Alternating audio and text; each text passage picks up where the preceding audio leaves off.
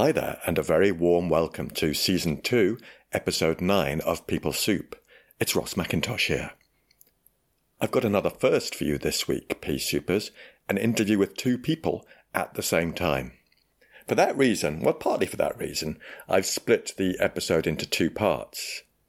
I've also been doing a bit of research around podcasting and found that the ideal episode length is 30 minutes or less, so I thought as there was a natural break in the conversation, I thought I'd experiment a little.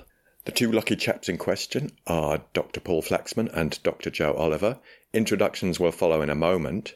But in part one, they talk about their journey into ACT and how they use it in their day to day work. I'm going to save reviews and news for a future episode, so please sit back, relax, maybe get a brew on, and I hope you enjoy listening.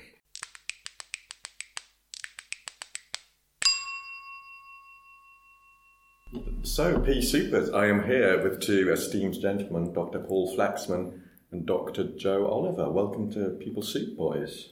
Thank you. Good Thank, to be here. Thanks for having us. My pleasure. As usual, I've done my research notes on each of you, so I'll just quickly go through them and you might want to add something. So, Paul, you first. Paul is the, it says here, the Paul Simon to my Art Garfunkel. um, we just noticed that recently, but we're going to work that up a bit, I think. It's a bit heightist. Ooh. Okay, I'll clear with my lawyers first before we publish this. Who's the Um, we've both been approached recently to be models for Uniqlo for their Prime of Life range, particularly their thermal interior garments. We're both fans of those, Heat Tech. Yes. this is a bit more information than I was expecting to share. Yeah, well, okay. So Paul is a reader in organisational psychology at City University of London, an esteemed researcher, practitioner of ACT, and many other things. Anything you'd like to add to that, Paul? No, that sounds sounds about what I do, what I tend so, to do. Yeah. so PC was Paul may or may not reveal more as we go along. Plenty's been revealed already. I could just see he's, he's alarmed by what I've said already. So. I didn't know you were going to talk about my underwear. And Joe, um, you ran the first ever ACT course I went on. Is that right? ACT for Coaching, you and John Hill, Right. Okay. which was great. pleased and we were in the something like the, the Swedish church or something near Regent's Park. It was a really bizarre venue, but it worked. I have no memory of what it was. Um, you also have an award as the ACBS Glasses Wearer of the Year. I'm Very proud It of says that. here, yeah, Yep. jointly with Richard Bennett. It says here. I don't know whether that's true or not. I was, uh, I was was trying to nose him out a little bit. yeah, okay. Came from behind. It's close. Joe is a consultant clinical psychologist and director of contextual consulting. And he's also, uh, we've just seen him arriving here, he's an intrepid London cyclist. These are all true facts. Thank you, thank you. Kudos to my research department. Or me. um, is there anything you'd like to add to that, Joe? Uh, uh, I also work at. The, did you say UCL? No, you I didn't. say- didn't, no, Right, sorry. Okay. Yeah. So the research department. Eh, could do a bit of upskill. uh, so I'm also half time at UCL. I run a postgrad course there. Uh, we've just actually started uh, first week last week. So everyone, 20 students coming on for two years with us as we train them up in psychological skills. Uh, so yeah, I, I'm a real keen, very keen on dissemination, training. Yeah, it's been a bit of a journey for me, but uh, I, I love training. Great. Yeah. Thank you very much, chaps. I think it's really useful for our listeners to, to hear a bit about your journey into ACT. So I'm going to ask one question and maybe if you answer it in turn or bounce off each other a bit. But how, how did you get into ACT? What first got you into this therapeutic approach? Um, well, it was Frank Bond that got me into it. So I met Frank uh, in 1999, just as I was finishing my master's in occupational psychology here at City. And I was looking around for a PhD to start a PhD in using cognitive behavior techniques in non clinical contexts. And uh, yeah, Frank had just started at City and he realized that my proposal built on his research of trying to work out why interventions work. That was a question I was really interested in. And he was very interested in that and already delivered an ACT intervention in the workplace by then. So it's Frank Bond's fault. Mm. Yeah. Did he did he draw you in? How, how did you? What was it that kind of sparked you up a bit? Yeah, just in Frank's very understated way. You both know Frank, I think, but uh, I remember fairly early on the Act, the first Act book came out in 1999 book, Steve Hayes' book, and Frank just suggested gently you might want to buy this book. So you so you knew him by this point, or you were his student? Yeah, I was his student. By Ah, then, okay. Yeah. And what did you like the model when you saw it? What? Yeah, well, I think like many people, I read that 99 book and I didn't understand the first half of it. And then um, I kind of hit the protocol part and I was very interested in protocols, I still am. And, and that was it, really. I thought, wow, this is different to CBT. It's taking a different approach. I was beginning to get interested in mindfulness.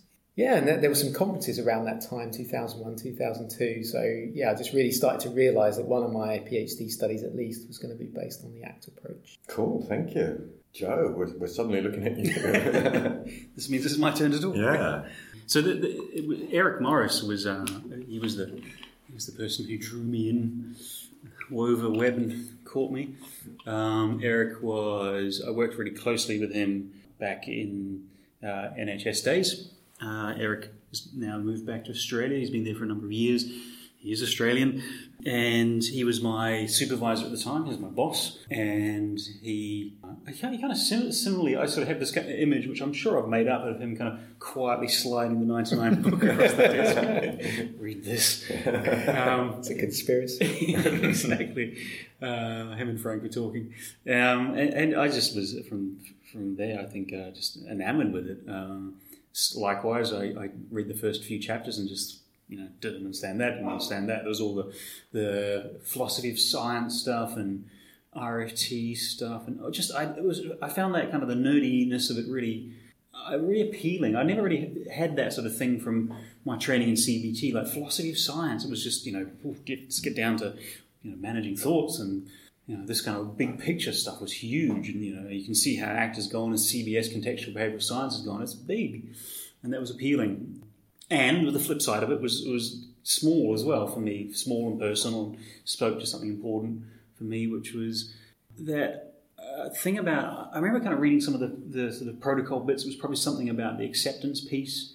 Uh, there would have been a metaphor in there, uh, which would have been like the polygraph metaphor or the finger cuffs or something like that, the paradoxical effect of control. Um, and it just sort of spoke to me something about that idea that, that, that perhaps the stuff that shows up, you know, the internal content, thoughts, and feelings maybe isn't the problem. Um, I remember as a kid, well, not a kid, I was like, you know, my kind of angsty late teens, reading a self help book by um, Scott Peck, you know, Road Less Traveled. Yeah. Yeah. First three words of that book, which spoke to me really deeply. I don't know if you, if you remember, but it's uh, life is difficult. Yeah. and uh, I just it's just that paradoxical thing. It's just so liberating, which is you know, it is difficult, yeah. And of course, all the stuff that comes afterwards with that acceptance, acknowledgement that life is difficult, and if we ease up on struggling, then you know all the things that can come from beyond. So I'm getting that real sense of the personal impact it had on you once you got over those first few chapters and thinking about the practicalities. Uh, yeah, absolutely. So Could, could you expand on that a bit, saying, what, do you use ACT yourself? Is there anything where you think, gosh, that's really changed who I am or how I am? Yeah, um, undoubtedly. Yeah, I'm, I'm sort of just thinking there's like 101 things. Yeah. Which one? Um, man, I, I, you know, it's, it's hard to capture. The, the, the pro, pro, uh, profundity is that a word? yeah. Of, uh, of, of the values. You know, Speaks of important things, um, but I always, you know, I always kind of think about things you've said, Paul, which is the values piece. Like I really, really like uh, what you say, which is the sort of notion that just the small and everyday things. I think when I first came into ACT, this idea of this big, grand values, large, big picture stuff, you know, it was little- not off, off-putting, but it was hard to connect to. And I think the thing that's really spoken to me slowly over time is that small, dear, personal stuff um, that it just has this sort of feels of, of me-ness. It sounds kind of mm. strange to say, but just that mm. kind of thing of that, like, that's me. That's that's kind of I don't know. Just identifying that is cool. And that's I think the mm. things, and I hear you speak about it and read what you write. Is that everydayness of it all?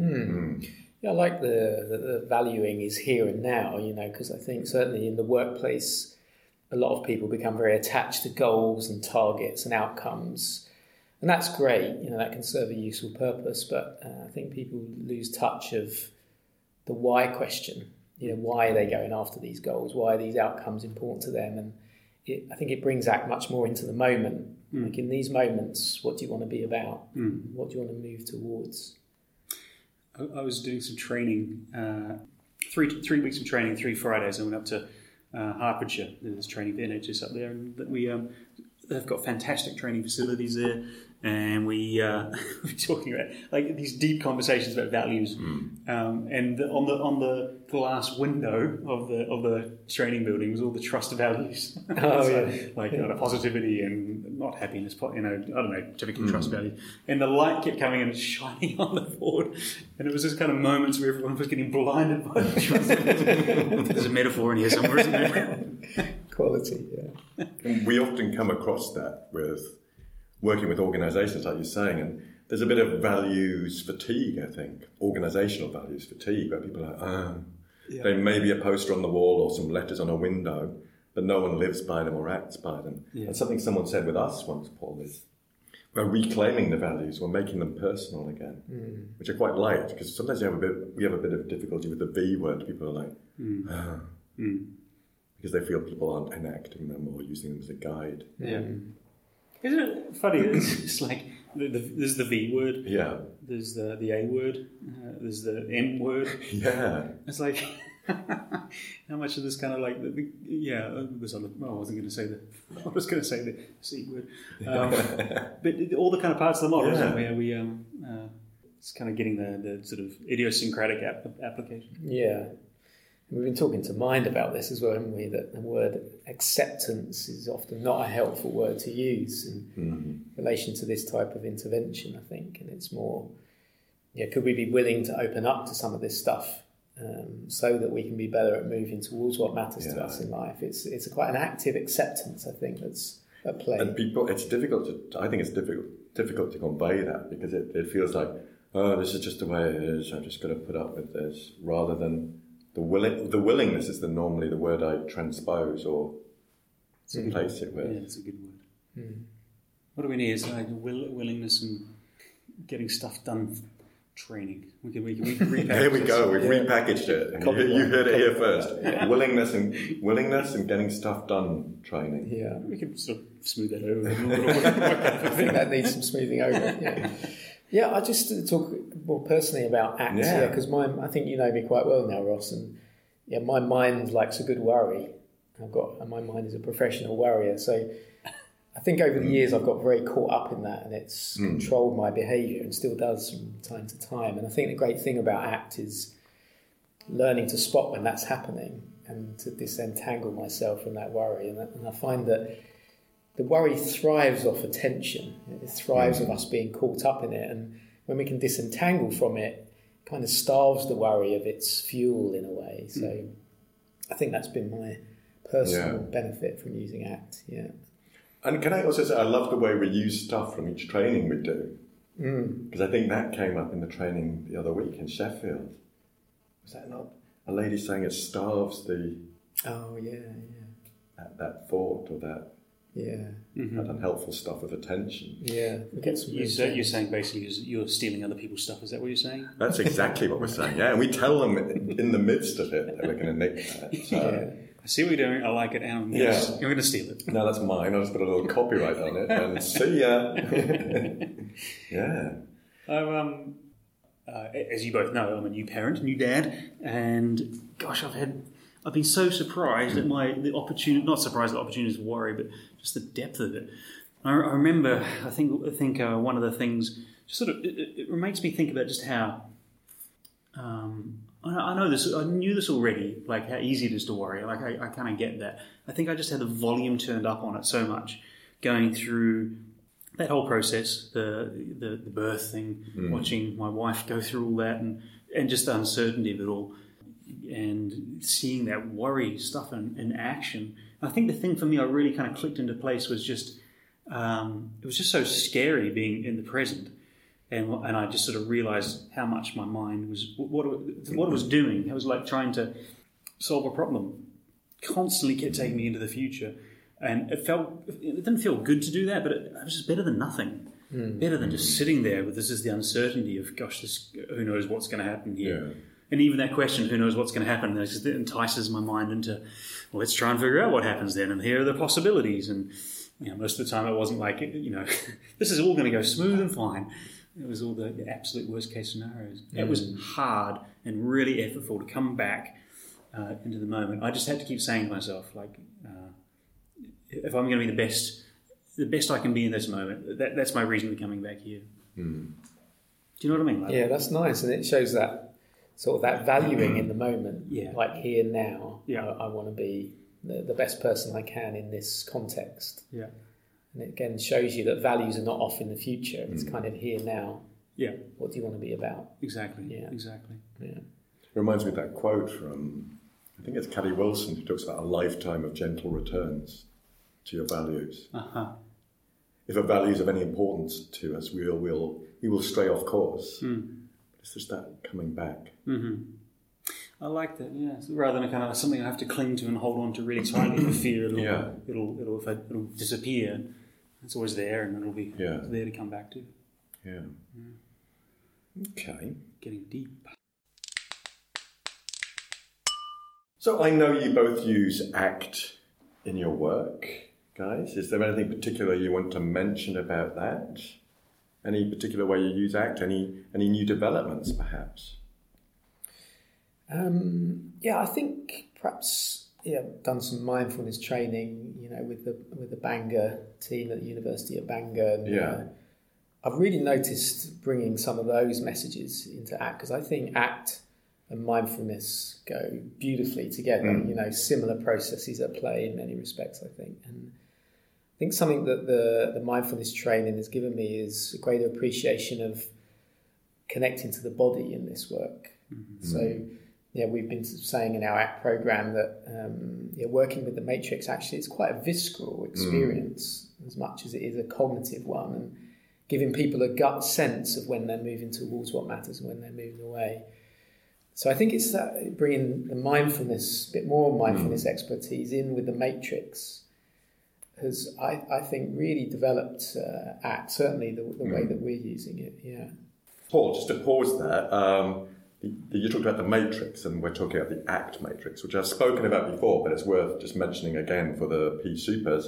And I think the latest book on the ACT matrix is brilliant, and it's by, you might have to help me out here, boys, it's by Kevin Polk, Benji Schoendorff, Keanu Reeves. Keanu Reeves. Sorry, wrong matrix. Uh, Mark Webster and Fabian Olaz. Brilliant, yeah. And I'll put a link to that book if anyone's interested, if anyone's a practitioner, because it's a great read. It really is, yeah, absolutely. It's a good book. It's such a such a handy tool. Hmm. Yeah. I um, I think we all have converted. We've all got the tattoos now. I think is that right, Yeah.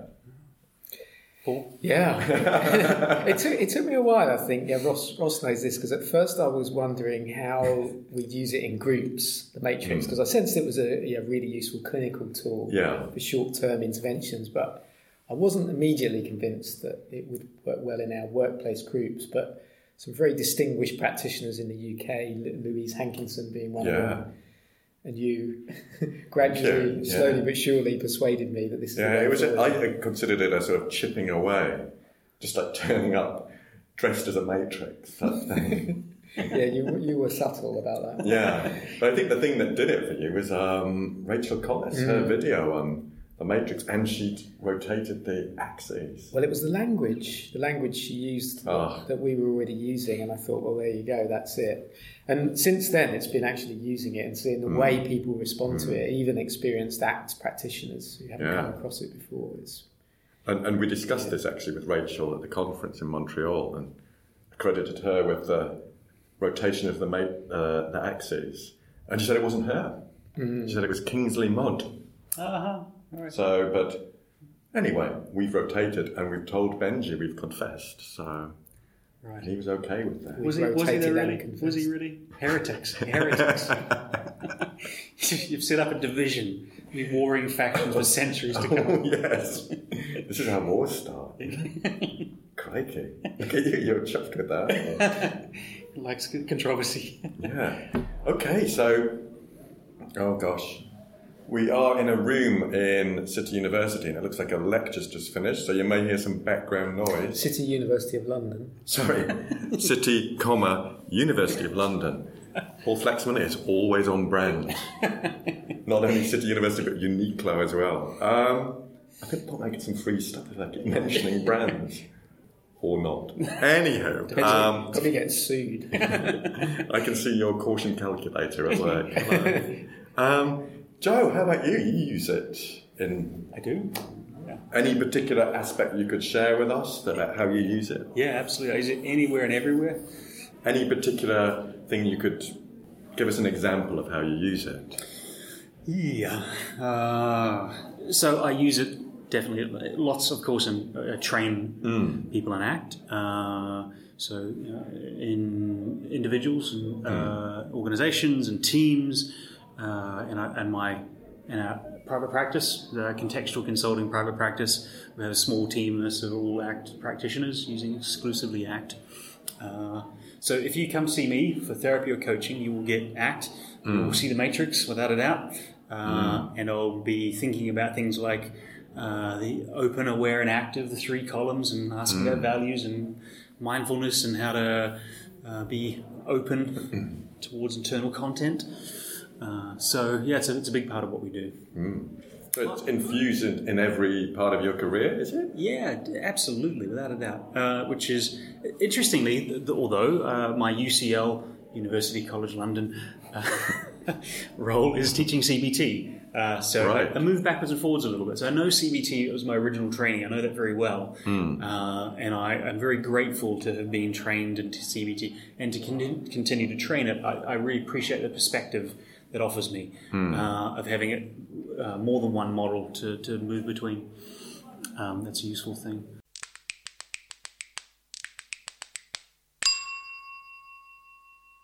So, Peacekeepers, there you have it. That's the end of part one of my interview with Paul and Joe. Hope you've enjoyed it, and thanks to them for being such great guests.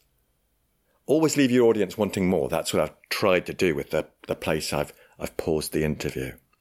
Now, I mentioned a quote in there from Kelly Wilson, and I thought it would be nice to give you the complete quote.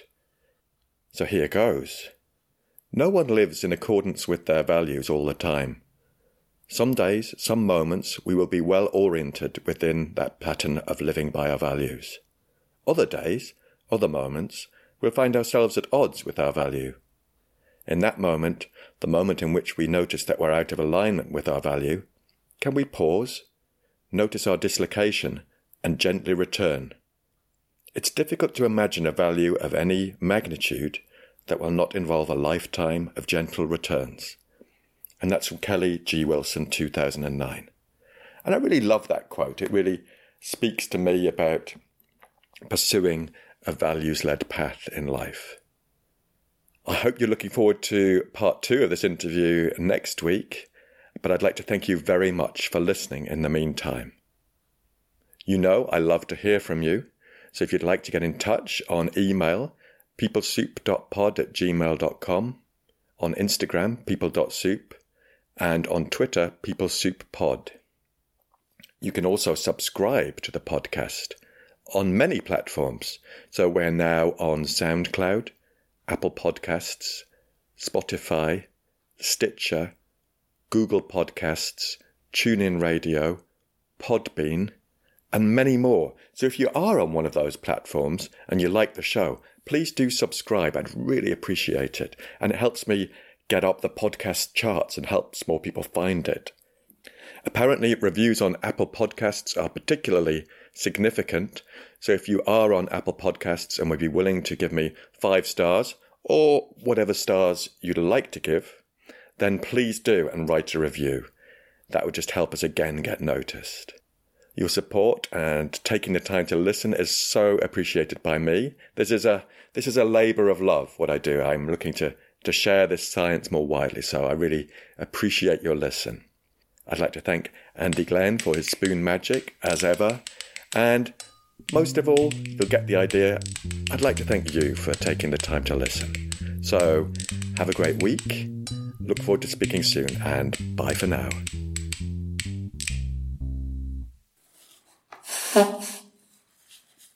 That'll be the end. That would be the end noise after the closing credits. We go. I can do a bit of I've got that. another one. This is how we end mindfulness exercises. Dr. Joe all over going.